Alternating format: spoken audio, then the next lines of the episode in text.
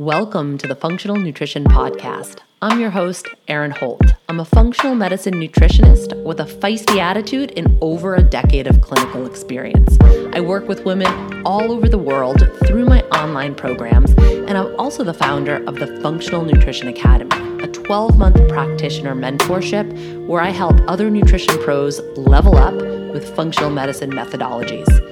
I've got a bone to pick with diet culture and the conventional healthcare model that are both systematically failing so many of us. Creating a new model is my life's work, and this is what the show's all about. Please keep in mind this podcast is created for educational purposes only and should never be used as a replacement for medical diagnosis or treatment.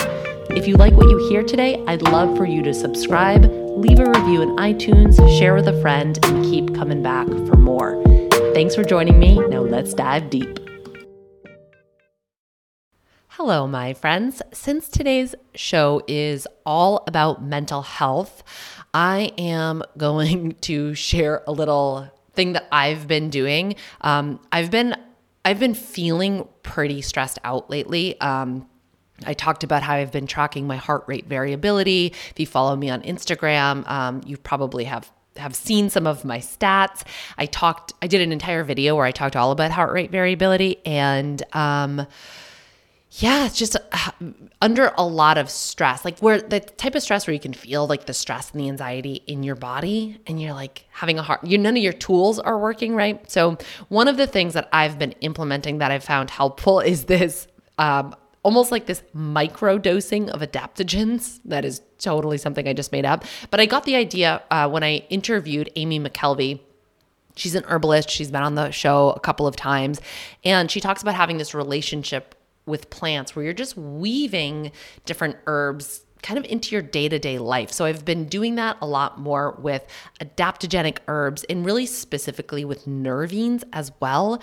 Um, and I have to shout out our show sponsor, Organifi because their products is one of the ways that I do this. So I'm sipping on like lemon balm tea and different um, chamomile tea, different types of nervine calming herbs throughout the day. I am also doing tinctures and working with some of these plants into the foods that I'm eating and then utilizing Organifi powders for example, the gold powder, that's kind of been something about like the warming spice that has just been so wonderful because we've been hammered with cold and snow up in the Northeast, like so many other, uh, so, so many other people. And so I really like the warming, grounding spices in the gold powder. Uh, but they also include lemon balm and turkey tail and reishi. And so these medicinal mushrooms in the lemon balm itself just helps to calm down the system. They really support the overall endocrine system, the nervous system, and just something that you could potentially try is to microdose, weave in smaller amounts of these different herbs throughout your day to day existence, especially if you're feeling kind of high strung more often than not. Now, of course, you guys can reap the benefit of our Organifi code. If you use code FUNK, you save 20% off of your entire order. So, pretty sweet deal. And if you're using this stuff and loving this stuff, I would love to see you on Instagram tag me. Show me what you're doing. Show me what kind of concoctions you're making. I always love to see little elixirs to give me ideas throughout the day. All right without much further ado here's the interview today. Hey, friends. I got somebody on the line for you today that I think you're going to be really excited to hear from um, because a lot of you have been asking about EMDR, or anytime I post about EMDR, you've been really excited um, to hear and learn more about it. And some local listeners might be familiar with who we've got Carli Genet. She is a licensed clinical social worker here in New Hampshire and also a graduate of the UNH Masters in Social Work.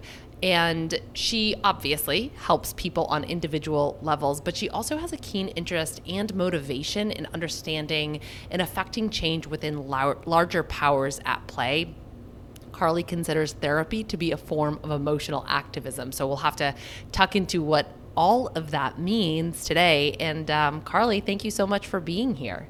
Oh my gosh, such an honor, Erin. All right. So before we get into all of the goodness you're going to bring to the table. I want to first explain um, why I sought out EMDR because I think probably a lot of folks who are familiar with therapy might find themselves in the same boat. Um, I when I was seeing a therapist ongoing, you know, weekly appointments. This is a few years back. It was really really helpful. But at a certain point, we sort of reached the end of the road. And she recommended to me that I seek out somatic work, somatic release work. And at that point, I wasn't really sure what that meant. And it, I didn't really have the, um, I don't know, desire and tenacity at that point to go looking for a somatic release therapist. Mm-hmm. Um, at the, that point, I found breath work, which was really, really helpful in accessing some similar stuff. But I noticed lately, or more recently in the past year or so, that I was getting these really visceral triggers to things. So I would have really acute triggers and then I would like physically feel the energy in my body. Like I would get really upset and couldn't shake it off. Yep. And um I started I sought out another therapist and we started working together and I kind of felt like I'm a pretty self aware person. This isn't my first foray into inner work. Like I, I, I, really understand the connections and sort of like why I am the way I am, like on a logical level. Yeah, there's can, no lack of intellect, Erin. I can I can process it, I can understand. And what I felt like, I, I use this analogy of a dirty mop that like, you know, those mops with the the ropes, right? Where you're just kind of like moving dirt around, but you're not actually cleaning the floor. You're not actually mm-hmm. like removing the dirt from the floor. You're just making it look a little bit better. And I felt that I sort of um, Um, had reached like I, I think talk therapy is wonderful and so beneficial but i also think like with anything it has its limitations. And what tools do we have at our disposal when we might butt up against those limitations? And that's when i i sought out emdr because so many of my friends had had such profound experiences with EMDR. Uh, my cousin refers to it as magic, and I think that's pretty apt, right? I love that. And so I was like, I think this is this is what I need, and it's been so powerful and so helpful to access those that like physical feeling in my body when I get when I hit these really hot spots of emotion, so to speak. So it is another tool that I've added to my tool bag. My tool bag is pretty robust at this point, Carli, but it's been a really instrumental tool. So I would love. I think it's um, it's gaining in popularity. Maybe we should say more people are familiar or have heard about EMDR. So oh, I would love sure. love to talk into that conversation. Um, but there was when in when we were talking carly and i know each other professionally we we i, I send a lot of clients to her and vice versa and um, when we were talking about what we would discuss on this episode, you had the idea of uh, entitling it Mental Health Starting at the Roots. And I love that, but I want you to explain what that means and w- what is that all about and what does the roots entail when we're thinking about mental health? Yeah, it's a great question. And I think, uh, you know, part of the reason, Erin, that you and I were originally brought together two, two, two and a half years ago, back when you know, like you could have coffee in public. yeah, good times. Um, I remember having heard about your work in the community and being so drawn to it because it felt really similar to the way that I approach supporting my clients in therapy. It would make the comparison now, I think, that the work I do with people is the emotional equivalent of what a functional practitioner who supports the physical body by understanding what is happening beneath the surface does. You know, it's not enough to just try to get rid of anxiety, for example. We really need to understand where it comes from, how it serves us. So, the metaphor that I like to use, because in addition to loving my job as a therapist, I'm also an avid gardener. And this might sound kind of silly and nerdy, but it's what I found works. So, if you have a garden and you're you're getting into it for the first time in a while, you'll probably notice that a lot of weeds have sprouted up, right? And if you snip the weeds at the stems, you won't see the weeds for a few days, but when they do grow back, they'll usually grow back with vigor. If you take the time to go in and dig up the root system, you'll have a nice clean slate to work with, but not necessarily any other growth.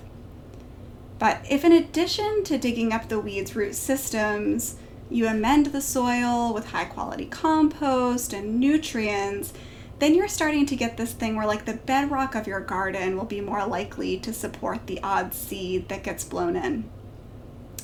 So now imagine that you take the garden that's clear of weeds and has healthy soil, and you intentionally sow the seeds that you want to grow.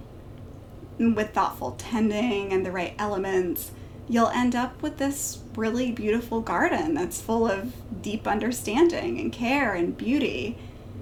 So I'd say that's really what I mean when I say start at the roots. We go in and we heal the deep wounds, and while they're we're there, we build the good things up.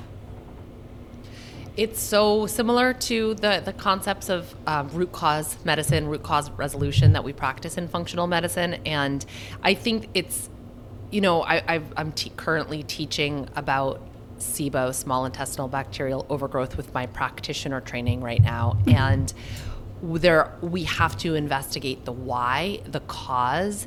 Um, and while we do that, it's also okay to support symptom management, right? And get somebody yeah. feeling better. Even with anxiety, it's like we can take a top down approach. I was just talking about nervines and adaptogens, like doing the practical thing to support the system in the acute moment.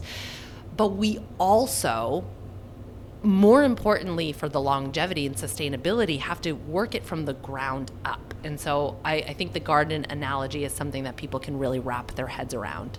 Yeah, like while we're in there rooting around, why not put what we really want there in the first place, you know? For sure. And yeah. also help to assess where things come from. You know, mm-hmm. if you're digging things up by the root, that's that has been something that's been really helpful is I, am good at like acknowledging the things that don't work, right? Mm-hmm. And and trying to work on releasing those and let go of those. What I haven't historically been great at and I've realized recently is like, well, what do I want to fill in with? If right. I'm taking something out, something else has to come in its place. Right, right. Yeah, and I think, you know, what that sort of brings me to is, and if we're going to start exploring what we want to fill in with, we need to be aware of the circumstances under which the initial fill happened in the first place. So I think, you know, lots of people enter into therapy to talk about things going on in the present. And right now, a lot of people are feeling the stress so understandably of the pandemic and uh, political unrest and social shifts that have been necessary and a long time coming, but mean change for people. And, you know, coming to therapy during a time like this is perfectly understandable, but when a person comes to work with me, I'm going to ask them to describe for me exactly what happens now in the moment, right? Like that's the symptom stuff. What what's the symptom? When the stress and stressor is happening so that we can trace it back in time. So if someone said to me, for example, like, oh my gosh, I've been home with my partner and kids for almost a year and I don't think I can take it anymore.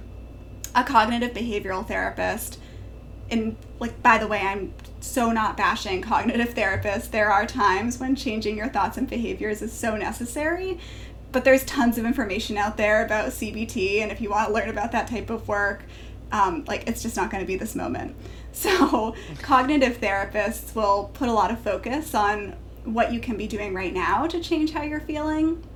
There's a lot of focus on change and solution, which is great, but if we're always focused on the outcome, and I'm going to steal one of my favorite Erin Holt lines here, we end up missing the forest for the trees, right? Yes. Um, I always love when people quote me on my own show. it's very good. Um, yeah, I mean, I think that's exactly right. And with EMDR work, there's so much there's so much memory work mm-hmm. involved. I mean, what else do I call it? Memory work. Mm-hmm. Um, why are well, why are they such an important part of the therapy? Is this part of the the root cause, so to speak? And also, maybe we should back up a step and say what EMDR actually is. Yeah, sure. I'd be happy to. Um, so, EMDR stands for eye movement desensitization and reprocessing, and um, and you know our our our memory networks. And I'm let me explain EMDR and then I'll go back up and talk a little bit more about memory because we can't really talk about one without the other. But um, EMDR and EMDR, we're going in and we're using something called bilateral stimulation, which more or less means alternating stimulus, either tapping or music or eye movements to support the brain and the nervous system while we visit specific memories that hold charge. So we bring the memory alive, which activates the memory network, and then we safely move through the memory until it is able to connect in with other, more adaptive memories and experiences. And oftentimes, as this connection is happening, what we see is new insight, better understanding, releasing of emotion and, and just a greater overall sense of self and agency. I don't know how nerdy you want me to get here. like, are you, are you are you in for the science? Go all the way in. Okay, so, and, and I love it. Like, I'm I I so geek out over this stuff. I have this enormous smile on my face right now. There are several theories out there about why EMDR works, but the leading research search suggests one, probably one of two things. And in all honesty, it could be a combination of both, and it could also be things that we haven't discovered yet. So, the first theory is that when we alternate stimulating the right and left hemispheres of the brain, we support the system to enter into the same state that it enters into when we're in REM sleep the stage of sleep when we process things that have happened over the day and send it to long term memory. The other theory is that the stimulation taxes our working memory just enough that when we go to the traumatic memory, we can safely hold space both in the past and in the present, which allows the memory to move through. Either way, what we know happens is that the memory that has been stuck in this unprocessed way in long-term memory and again I'll, I'll get I'll get a little bit more into that when I talk about memory specifically but now it gets released and integrated in with the with the rest of our memory networks and that's the healing. So does it kind of lose the charge in that way? It's a great way to say it. It loses the charge. It doesn't mean that when you think about the memory you're not going to have any emotion tied to it right? Because emotions are really important flags for us I wouldn't want to take emotion away from somebody, but it's going to take away that visceral feeling that you were talking about, that charge. Okay, that makes sense. Mm-hmm. Yeah. Yeah, and you know, that's in in my opinion, part of the problem with present focused therapy is that if present focused therapy is trying to change the thought, the behavior, the experience in the moment, what I actually think we really need to do, and this is what the type of therapy that I offer, including EMDR, does is deepen our understanding of that. And how do we do that? We have to bring it alive in the room so that we can encourage safe exploration of other associated memories so that we can develop understanding of where that feeling was born, who taught us, how is it trying to protect us. Um, yeah, I don't know. Would an example here be helpful? I think so because what I found surprising about EMDR, I was assuming that I was going to have to go like mucking up in like the big, huge, devastating, traumatic memories. And yeah. it was very surprising to me that that actually wasn't the case. It was like these little like micro memories or like these these things that have been like stuck in my brain that like I know it's a memory. I know it's there because I think about it from time to time, but didn't in in my present time doesn't register as like ooh a big a big trauma. Right. And i think that that's really one of the nice things about emdr and it can be really appealing to people is we're not it, this isn't talking about the trauma right? Like it's you holding a foot in the past holding a foot in the present letting the trauma move through you. You're touching in with somebody me as the therapist because you need a safe holding ground. And there might be moments where you know, a little offering is helpful, but really you're just trusting your system. So, if I go back to that example of the partner who's been home for the past year and just can't take it anymore, if I were doing EMDR with them, I'd probably start by asking them to give me like an emblematic example of a time when they felt recently like they just couldn't take it anymore. And through my questioning, we might be able to discern that the last time she really felt this way was when she was making dinner or when they were making dinner and the dog was barking and the kids were yelling and my pasta water was boiling over and I started feeling this rising tension in my chest and suddenly it felt like I was going to boil over and I started to think there's no way I can handle all of this. I can't do any of it right. I'm a bad partner. I'm a bad parent. And then I just start crying. And I don't know about you, Erin, but even as I describe that example right there, I can feel it. And maybe it's because we just adopted a puppy, as you know, right before Christmas. So, like, that struggle feels really real to me. That feeling's alive in my life. But once we have it alive in the body, I would ask them to hold that experience. And you you know what this feels like, right? Ask them to float back through time to find other times in their life that they felt that way. Eventually, aiming for the earliest time they felt that way, that root. And they might come up with a number of memories. Like you said, it's not necessarily these big things that have, you know, been been on your mind 100% of the time, but it might be a moment where they didn't get picked for the basketball team or they saw their parents have a fight or they were dismissed by someone they had feelings for. And that is the somatic piece, correct? It's it's it's when you're asking where do you feel this in the body mm. or what are you experiencing on a body level? Yeah, it could be. I mean, typically when we think of a memory, we think of the image, right? Like what's the movie that plays in my head? That's my memory, right? But actually, memories are stored in lots of different ways. They're stored in our thoughts, they're stored in our emotions, they're stored in our feelings, they're stored in our body sensations, which is what you're talking about, and they're stored energetically. And our memory networks are really, really smart. They never store a single memory on its own. Why? What do oh, yeah, what do you yeah. mean by? No, I'm just going to ask you to explain that a little bit further. Yeah. Well, our brains want us to be able to make connections and learn from our experiences. You know, I've really grown to have such an incredible admiration and awe for our nervous systems and our memory networks.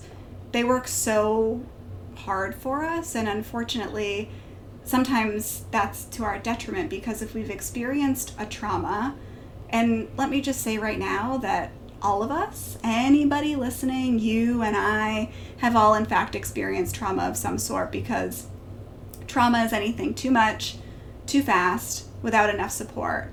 And it's not about whether or not someone else would consider what we've been through a trauma, it's about whether or not our nervous system read the experience as a trauma. That is an important distinction. I think that really helps to, for me to understand. Like it, it's it's very individualized, it's personalized, and it's just when our nervous system registers something too much, too fast is what too, you're saying. Too much, too fast. And if that happens, and this is where like I'll get a little bit geeky again because anybody who knows me knows that I love citing research and getting into the nitty gritty. But if too much, too fast, without enough support happens, because our brains really want this healing for us, they'll repeat and repeat and repeat this experience scenario until brain says, okay, I can make sense of this and learn from it and sometimes this is in the form of dreams or flashbacks or just thinking, thinking. But unfortunately, as we know, many traumas simply don't make sense, or our circumstances didn't provide what we needed in order to make sense of the trauma when it happened. So if you're a little boy or a little girl and your parent gets mad at you in a really big way, or you get picked on at school, or you're made to take on responsibilities that are bigger than you are. Well, if your environment and caregivers can help you absorb that experience. It will move through you, and the experience will just kind of make sense. Sense is made, memory gets shipped off to long term memory, and then it can get worked in with the rest of your memory network in an adaptive way. And that's kind of what I mean when I say like no memory exists on its own, right? Like it's always connected to something else. So when this happens, oh, sorry, go ahead. Could you hear me take a big breath in like I was going to say something? I could, but like, remember, I'm trained to listen for that. I was like, that was barely anything. Oh. Um, no, you go. That's so funny. So, just case in point, Carli is the real deal. She knows how to do her job. Um, I was gonna, I was gonna ask about. You had said if these things happen without support, is this Right. what you mean by the support? Um, uh, what I mean by not having support is if you go through a trauma, we we we need humans. Like we are wired for connection. I'll give you a, a research example because that's what I love to do. So, when 9/11 happened, we anticipated as the mental health field well not me because i was still in elementary school middle school. But um, the mental health field anticipated that we would see levels of ptsd skyrocket which would make sense right? We didn't. And the reason that we didn't was because the country was going through that together as a community. When we have somebody with us to support us, to tell us it's not our fault, the experience doesn't need to be a trauma because what we learned is even though the scary thing happened, I'm safe and I'm loved and I'm cared about. That reminds me, and I don't know if it necessarily fits in here, but it really reminds me of this um, paper um, uh, behavioral responses for stress in females. And it's, you know, we, we all know about the fight or flight response. What they discovered that there's more of a tend and befriend response in females. during Yes, I've heard of that. stress. We've added that to the fight, flight, freeze. There is now fawn to like fawn over somebody. which is pretty pretty in, uh, interesting. I Isn't think it's like this Yeah. this our immediate kind of reaction to stress is to kind of reach out, reach out and touch somebody, you know, like reach out and connect. It's that that human connection piece. Yeah, and I think the similarity there is that what we're talking about is our our nervous systems, whether they're pulling us away and making us freeze, making us fight, making us run, or making us take care of somebody, they're really wanting us to just be safe, right? So even if even if it doesn't even if it doesn't feel like it, that's the goal. We're just wanting to be safe and seen. And to go back to what you had just said, having somebody there to tell you, like, this is a big, hard, scary thing. And also, it's not your fault. You didn't do mm-hmm. anything wrong. You don't deserve this. Not all of us have that experience, but I, I have found that part of the work that I do in EMDR is going back in time and like being that resource for myself Yes. in that moment. Yes. Exactly. Exactly. And so you are really big on attachment. Um, I know this because you, it's come up in several of our conversations. Obviously, I am not a mental health professional, so I can't really speak to what this means. But I would love for you to talk about it and how that how that relates to what we're talking about. Um, you refer to attachment as the emotional equivalent to the immune system. So, I sure do. what's that all about? Yeah. So, um, we can't really talk about trauma or healing without talking about attachment because attachment is about relationships. And as I said, we as humans are wired for connection. Um, and I can think of very few circumstances where a, a trauma would occur without either A, another human present, or us needing another human to be present. So I often consider attachment to be kind of like this both under and overlay to trauma. Yeah, our attachment systems are like the emotional equivalent to our immune system. And I will say, I can't take credit for that comparison. It came from one of my favorite neuroscience and attachment focused podcasts. But just like an immune system saves us, er, or saves information, I should say, about viruses and things that we come into contact with so that it can detect and protect against future threats to our health, our attachment systems read and make sense of our early social emotional experiences and actually, research tells us that attachment styles can start to form as early as six months before we're even born. Whoa. So, when I say early, I know, I mean early. Um, and what this really does is it creates a blueprint for us based on our experiences with caregivers to help guide us towards the most likely scenarios for getting our emotional needs met. I could so easily, Erin, spend an entire podcast or like 12 talking about attachment and attachment styles, but I think for now, like maybe the the the simple piece to share is that when we when we develop an attachment style, and it's not rigid, it can change over time.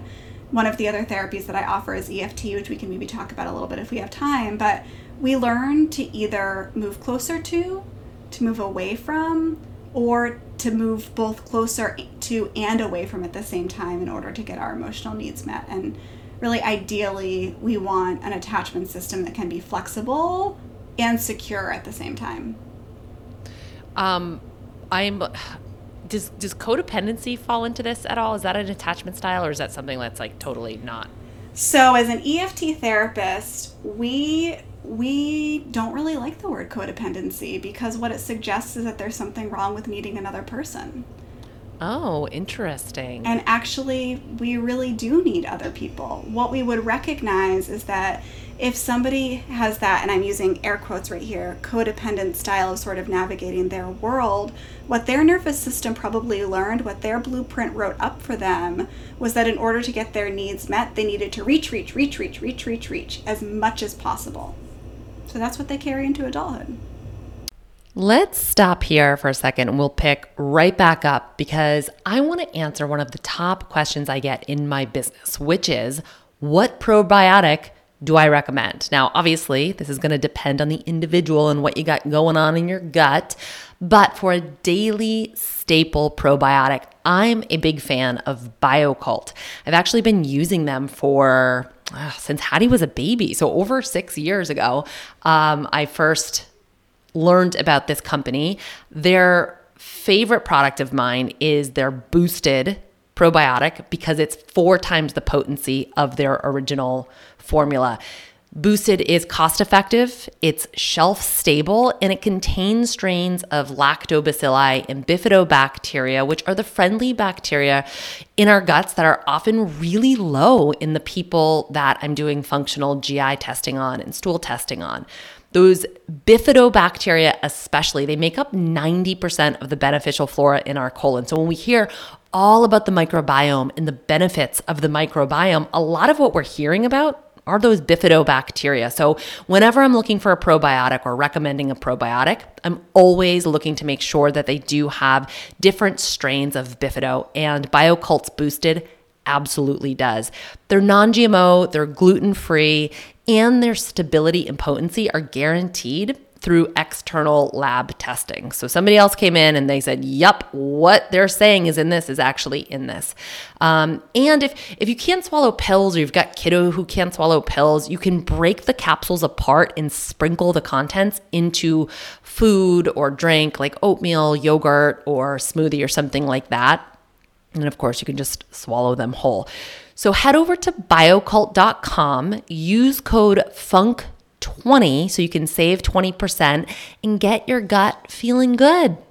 All right? Now we're back. Oh my goodness, that yeah. is that's pretty um, pretty wild. Isn't it? I know.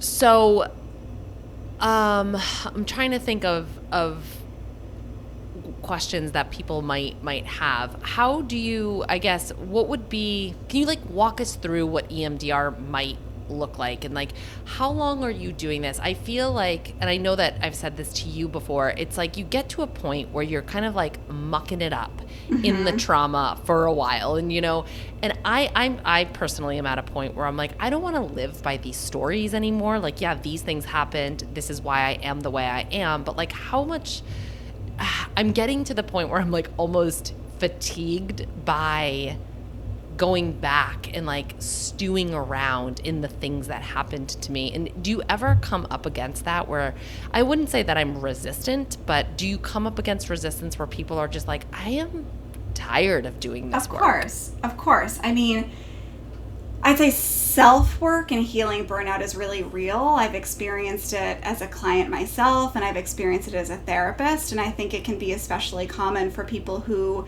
have perhaps been on a quest to heal for a long time. Um, and I'm a big fan of honoring those messages that might be telling us to slow down or pause because sometimes they're a signal to us that we really need time to integrate, you know, time to shed a layer in order to understand the work we've done. And I'm also totally understanding that people have emotional goals they want to reach. And so, in instances where the fatigue is sending a message, I'll explore a couple options with people.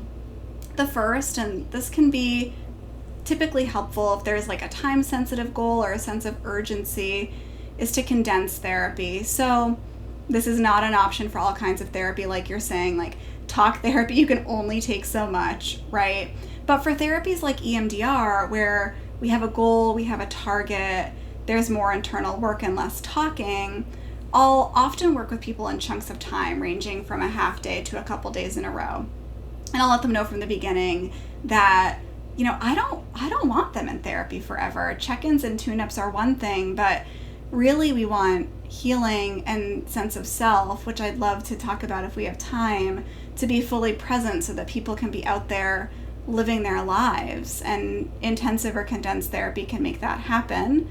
But the second option is to consider whether there's another less activating way to encourage continued healing and integration, whether it's body work or energy work or acupuncture or Bowen.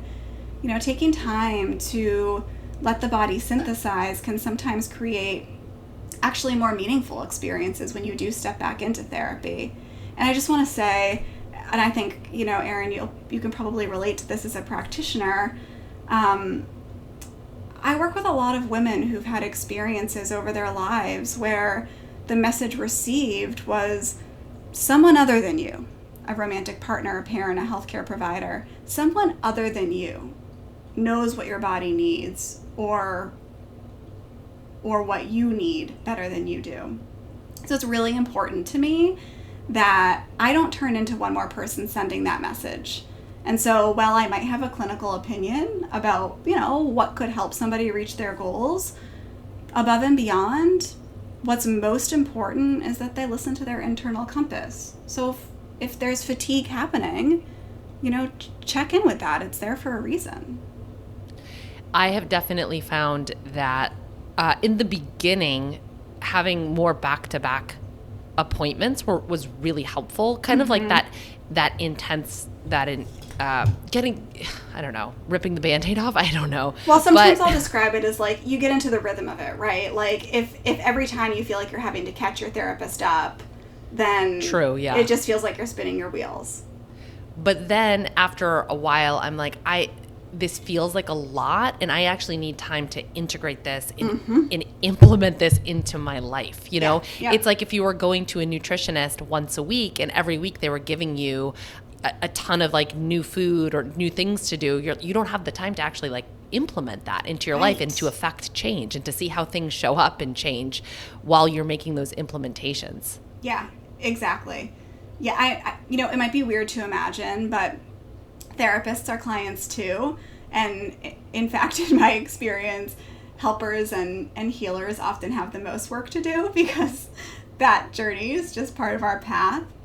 But for years and years, I was going to weekly therapy and I was working more or less on anxiety across a different, you know, a variety of different situations. And I had an amazing therapist and did some great work. But at some point I did start to feel that sense of fatigue and I had to have this honest conversation with myself and ask, okay, like is this fatigue a signal that something's coming to a point of closure or transition or is it like some defensive action trying to protect me?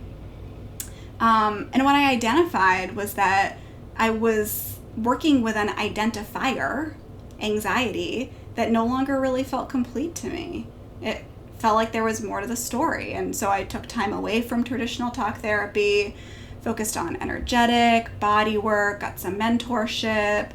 And after some time, what the universe kind of started presenting me with was this deeper understanding of my anxiety. And what I started to understand was that a lot of parts of it were actually shame. And shame work tends to be pretty different, deeper than anxiety work. And I really believe, like, if I hadn't taken that time away, I wouldn't have been able to tune into the unfolding, right? I think what you're saying, and I just want to reflect back, it's like, it's this balance of going in and excavating, working with what comes up, and then integrating it into life to see how it fits. Because if we jackhammer our way through therapy, A, we're going to get exhausted, and B, we're not doing that reseeding that we talked about in the beginning. Like, where's the self in that? Yeah, and I want to touch on that word self a little bit, but I also mm-hmm. want to before say that I think the, you know, the therapy has like lost its stigma in a for a lot of people, I think, yes, right? sure. I yeah. think it's a lot more normalized, thank goodness. But I still feel like some people see it as a potential weakness, like needing help. And I never felt that way about therapy, but I did feel that way. I need um, a lot of body work. Like mm-hmm. like actually like i hold so much in my physical body and i kind of used to think like well what what is wrong with me? What's wrong with me? And then i realized i'm like no there's Nothing. Literally nothing wrong with me. Mm-hmm. I hold space for a tremendous amount of people on a daily and weekly basis. Right. And like, this is the way that I have to support myself. This is the way, like, doing these somatic release type of things, whether it's EMDR or breath work or body work or whatever, like, is something that I need in order to function at my best. There's nothing wrong with me. In fact, there's something like really, really right with me that mm-hmm. I've recognize what I need in order to listen. I'm a high achiever, a high performer. Mm-hmm. That is not going to change anytime soon, and I don't want that to change. So, what do I have to put in place in order to make that happen and build in my own support infrastructure? And I think that working with a therapist can be one of those pieces. So I just want to I want to speak to that in, in case anyone's listening and, and is having that thought like, ugh, if I need therapy for a long time, there's mm. something wrong with me, or any type of therapy, you know, any type of therapy, and it there, it's it's not it's not true. Um, yeah, thank you for saying that.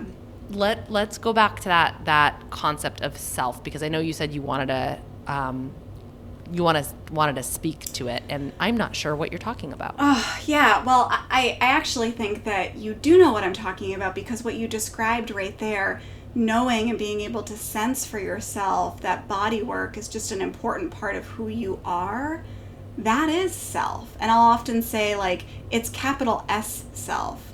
Um, you know, it's it's the moments in life where we just know that the choice that we're making is what I often call like a yes moment or a no moment, right? Where our heart just sings and we just know. And the, the difficulty is that trauma and past wounds can really get in the way of, of this sort of self energy.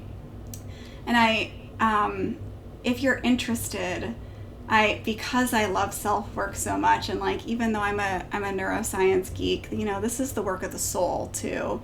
And so I wrote up a little practice, and I don't think it will take very long. But if you think that your listeners would enjoy it, we can run through it to kind of um, wrap up and give people a, a sense of their own self. I love it. Let's do it. Okay. So start by finding a, a grounded either seat or place to stand and while you do that, I'm going to take a sip of tea so that I myself am grounded. And just start to sense the pull of the earth beneath you.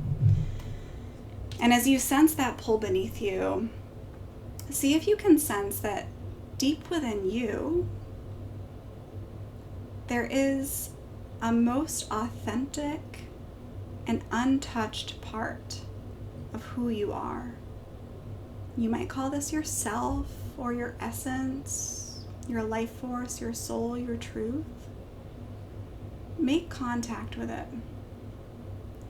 And then draw a cord of energy from that place of self directly up to your third eye, that space between your eyebrows.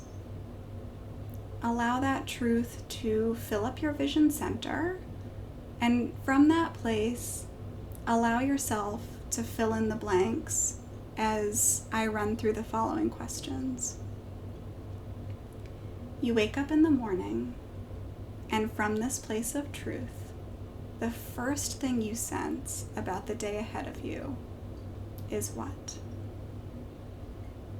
You get out of bed, you walk over to the window, and outside you see what? Seeing this thing outside your window reminds you that the most important thing on your list of things to do for yourself today is what? You move through your day getting this thing done, and when it's done, you're left with a sense of what? You take a deep breath. You remind yourself that at the end of the day, the most important thing to know about yourself is that you what? Can allow yourself to play this movie over as many times as it feels supportive, each time sensing a little deeper into the truth that is you.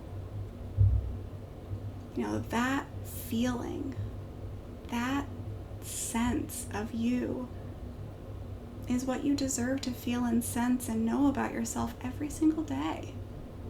And really, that's what I'm trying to help my clients connect through processing the past because, as I said, it's our traumas, it's our pains that block us from knowing and living this truth within us.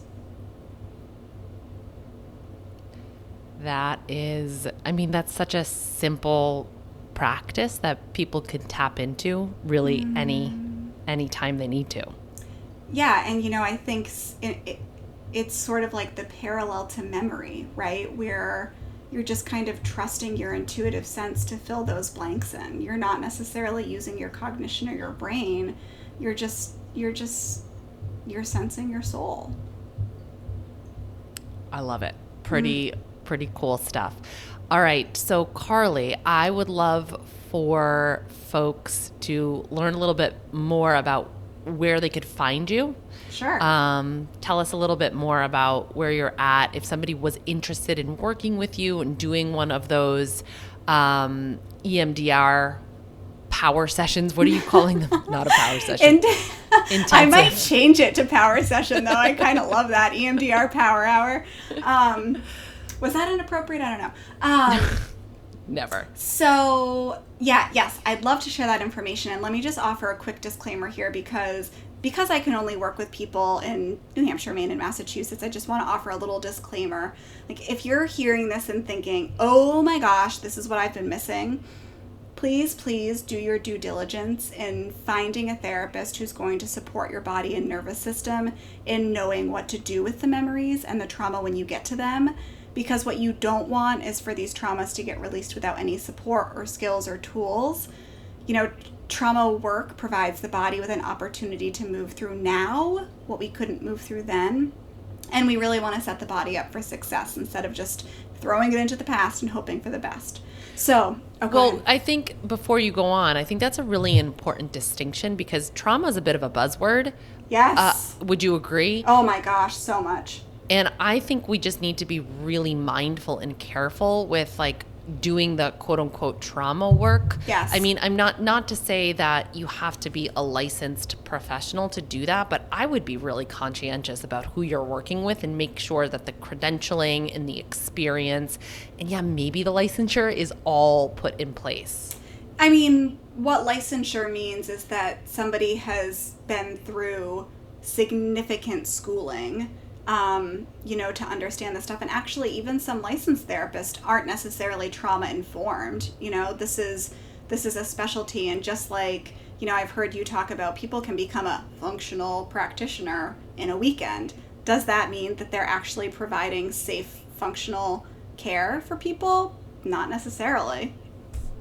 All right, so that's I think that's an important thing to to, to throw out there because I agree wholeheartedly. Um, but go on, I didn't mean to interrupt. No, no, that that was that. I just it felt like an important thing to share. So so yeah, I um.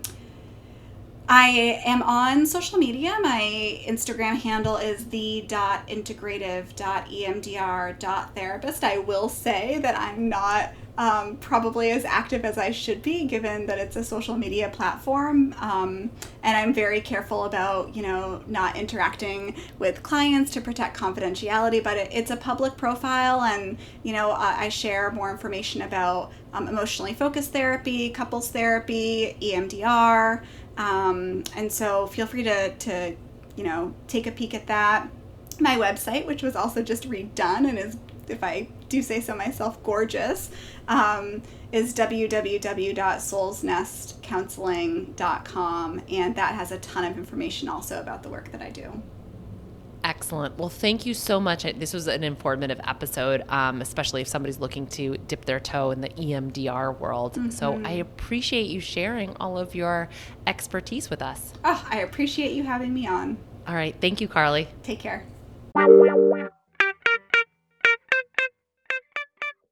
Thanks for joining me for this episode of the Functional Nutrition Podcast. If you'd like to submit a question to the show, fill out the contact form at erinholthealth.com. If you got something from today's show, don't forget, subscribe, leave a review, share with a friend, and keep coming back for more. Take care of you.